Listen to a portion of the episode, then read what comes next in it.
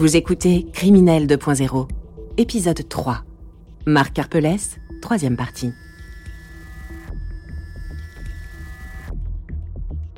Comment cette monnaie peut-elle faire concurrence aux autres monnaies? Et quelles sont les entreprises qui l'utilisent déjà? Direction Shinjuku, dans le quartier des affaires de Tokyo. Au milieu des tours, il trouve cette société. Mount Gox, une des rares plateformes qui utilise la crypto-monnaie. À cette époque, l'entreprise est spécialisée dans l'échange de cartes Magic. Un jeu qui navigue dans l'univers de l'heroic fantasy où s'affrontent à coups de sort troll à deux têtes et enchanteur. Ça a peut-être euh, touché justement au côté geek de Marc euh, par rapport aux cartes Magic, euh, qui est un, jeu de cartes très prisé justement de, dans l'univers geek. Julien Laglace, meilleur ami de Marc Carpelès. Ces cartes ont diverses euh, propriétés et euh, un jeu de rôle, c'est un combat entre, euh, entre, plusieurs joueurs. En mars 2011, Marc rachète Mt. Gox pour presque rien. Son idée Utiliser la plateforme existante et remplacer les cartes Magic par des bitcoins. Kim Nilsson est suédois. Aujourd'hui, il enquête sur le cas Mt. Gox indépendamment des enquêteurs japonais. Mais en 2011, il ne se doute de rien et fait partie des premiers clients de la plateforme. C'est une plateforme d'échange. Kim Nielsen. Si tu veux acheter des bitcoins, tu dois envoyer à Mongox de l'argent en utilisant un transfert normal. Et Mongox te transforme cet argent en bitcoin grâce à cette plateforme d'échange. Mt. Gox est une des premières plateformes d'échange de bitcoin. Au même instant, la crypto-monnaie devient de plus en plus médiatisée et de nouveaux comptes s'ouvrent tous les jours. De quoi attiser la convoitise des cybercriminels. Certaines personnes voient qu'il y a un potentiel monétaire assez important derrière et il subit des attaques informatiques euh, très régulièrement, genre tous les jours. Donc c'est un peu comme si on savait qu'il y avait une banque avec énormément d'argent au coin de la rue et qu'il y avait des, voleurs qui essayaient de, de passer tous les jours euh, en grappiller. Le 19 juin 2011, trois mois après le lancement de Mt. Gox, Marc Carpelès est victime d'un premier bug. Des hackers ont réussi à s'infiltrer dans son système de sécurité, dérobant ainsi 400 000 bitcoins, soit 9 millions de dollars. Le site ferme brutalement et Carpelès disparaît pendant 48 heures. Plus aucune transaction possible, plus de, de dépôt ou de retrait possible non plus.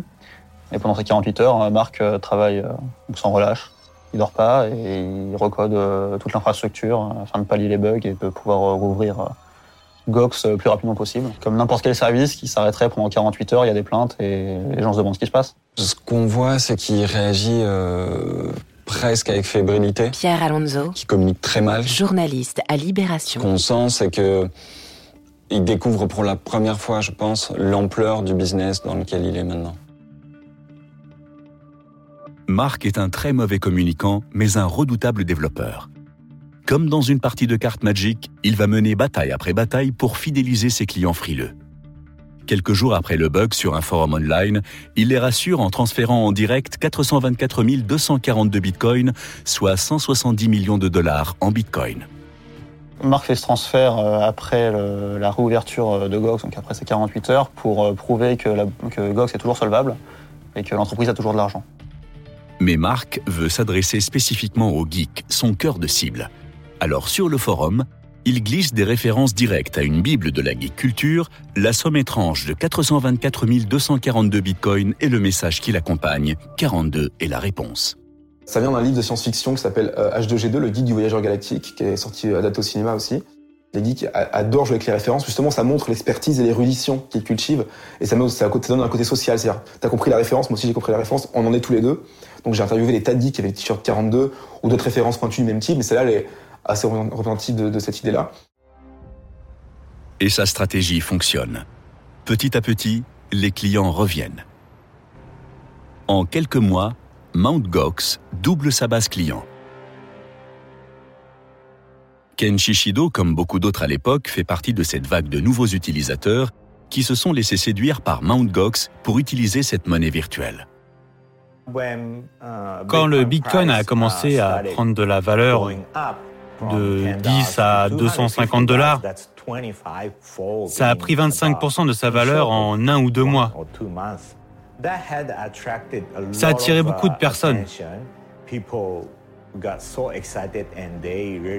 Les gens étaient excités et il s'est formé une longue queue pour ouvrir un compte à Mt. Gox.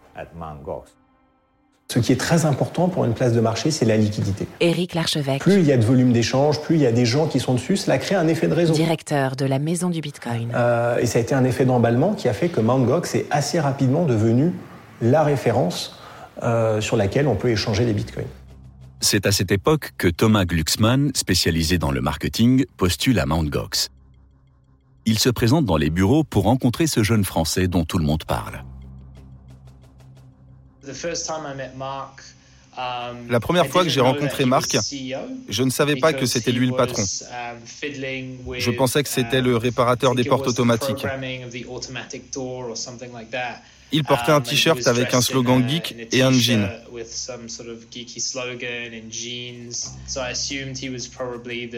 Je pensais qu'il était peut-être le chef technicien qui essayait de réparer les portes. Il est embauché et assiste à l'ascension vertigineuse de l'entreprise. Les gens venaient nous voir parce que Mondjox était une référence. Les personnes prenaient la valeur du Bitcoin sur notre site. Les médias parlaient de nous. On était la plateforme dont on parlait le plus. Les gens venaient vers nous.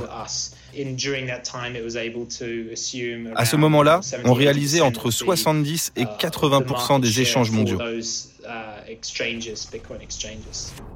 Deux ans plus tard, en juin 2013, un bitcoin vaut 1000 dollars et Mt. Gox brasse entre 5 et 8 millions de dollars par jour. Plus le bitcoin prend de la valeur, plus les clients sont nombreux, plus la plateforme grossit. Marc Carpelès gère les comptes de 127 000 utilisateurs et emploie une soixantaine de personnes. Il triple ses effectifs en seulement un an. On a grandi si vite. On dominait le monde du Bitcoin. L'attention était centrée sur nous. Tout le monde voulait ouvrir un compte ou investir. C'était excitant. On se disait qu'on allait devenir le Google du Bitcoin. Mt. Gox est comparé à Google, Carpelès à Zuckerberg, le fondateur de Facebook. Le jeune surdoué tient là sa revanche. À ce moment-là, la presse mondiale ne parle que du petit geek de Dijon devenu le baron du Bitcoin. Il avait quelques surnoms comme le baron du Bitcoin ou le parrain du Bitcoin. C'était juste un programmateur. Et il était devenu un patron multimillionnaire. Star d'Internet est connu dans les médias. C'est la, trajectoire ultime du, geek qui se, de certains geeks qui se réalisent dans, euh, dans, euh, dans l'économie numérique. Les bureaux de Mt. Gox s'agrandissent, mais l'ambiance reste à son image. Geek et connecté. Sur les réseaux sociaux, Carpelès poste ses photos de vieux ordinateurs de collection ou bien ses magnifiques pizza burgers. Il y avait des ordinateurs partout. Thomas Glucksmann, ancien employé de Marc Carpelès. Il y avait de nouveaux gadgets technologiques qui délimitaient son bureau avec lesquels il jouait. Son bureau ressemblait plus à celui d'un hacker. Marc vit désormais son rêve d'enfant. Il emménage à Meguro, au sud de Shibuya, le quartier le plus chic de Tokyo, en haut de ces tours qui surplombent la ville dans un appartement à 10 000 dollars par mois. Et se paye même quelques extravagances, comme un lit à plus de 40 000 dollars. Euh, dans les médias, euh, il y a un objet qui résumera euh, la vie qu'il vit au Japon. C'est un lit king size qu'il a acheté et dont toute la presse parlera parce que ça devient l'emblème de sa mégalomanie. Le type, euh, toujours pareil, venu de Dijon, Guy, qui investit, qui réussit un peu, et voilà, qui se prend pour le roi du monde à la fin. Ça, c'est son époque euh, baron, euh, baron du Bitcoin. Il avait un très grand appartement pour Tokyo. Même pour les Européens, ça faisait grand. Je ne me souviens plus à quel étage c'était, mais c'était très haut, et la vue était magnifique. Il avait une énorme télévision. Et je me souviens qu'il avait une pièce dédiée à ses chats. C'était le genre d'appartement que tu as quand tu es patron d'une entreprise à 500 millions. Le baron du Bitcoin semble mener la belle vie. Sauf qu'en réalité, son quotidien n'est pas si reluisant. Du haut de sa tour, où il règne sur le royaume du Bitcoin, le roi est seul. Sa femme et son fils ont emménagé à la périphérie de la ville. Deux ans après leur mariage, le couple bat de l'aile.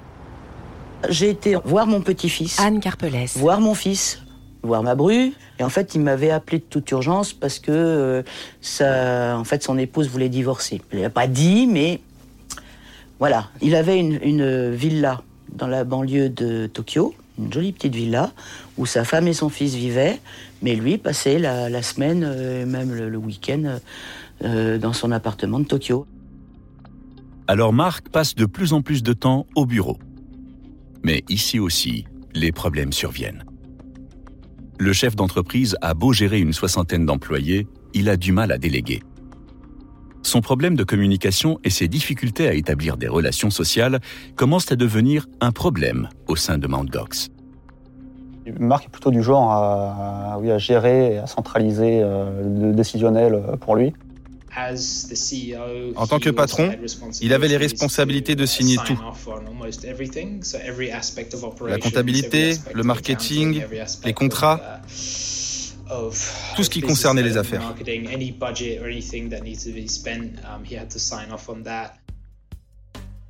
Beaucoup trop dans son monde, Mark n'a à l'évidence pas la stature pour gérer une entreprise comme Mt. Gox. À force de vouloir tout contrôler, il va faire une grave erreur. Au milieu de l'année 2013, Mt. Gox ouvre des comptes aux États-Unis, mais Mark Harpelès oublie de déclarer la plateforme comme fonds d'investissement. Le gouvernement américain lui réclame alors 5 millions de dollars.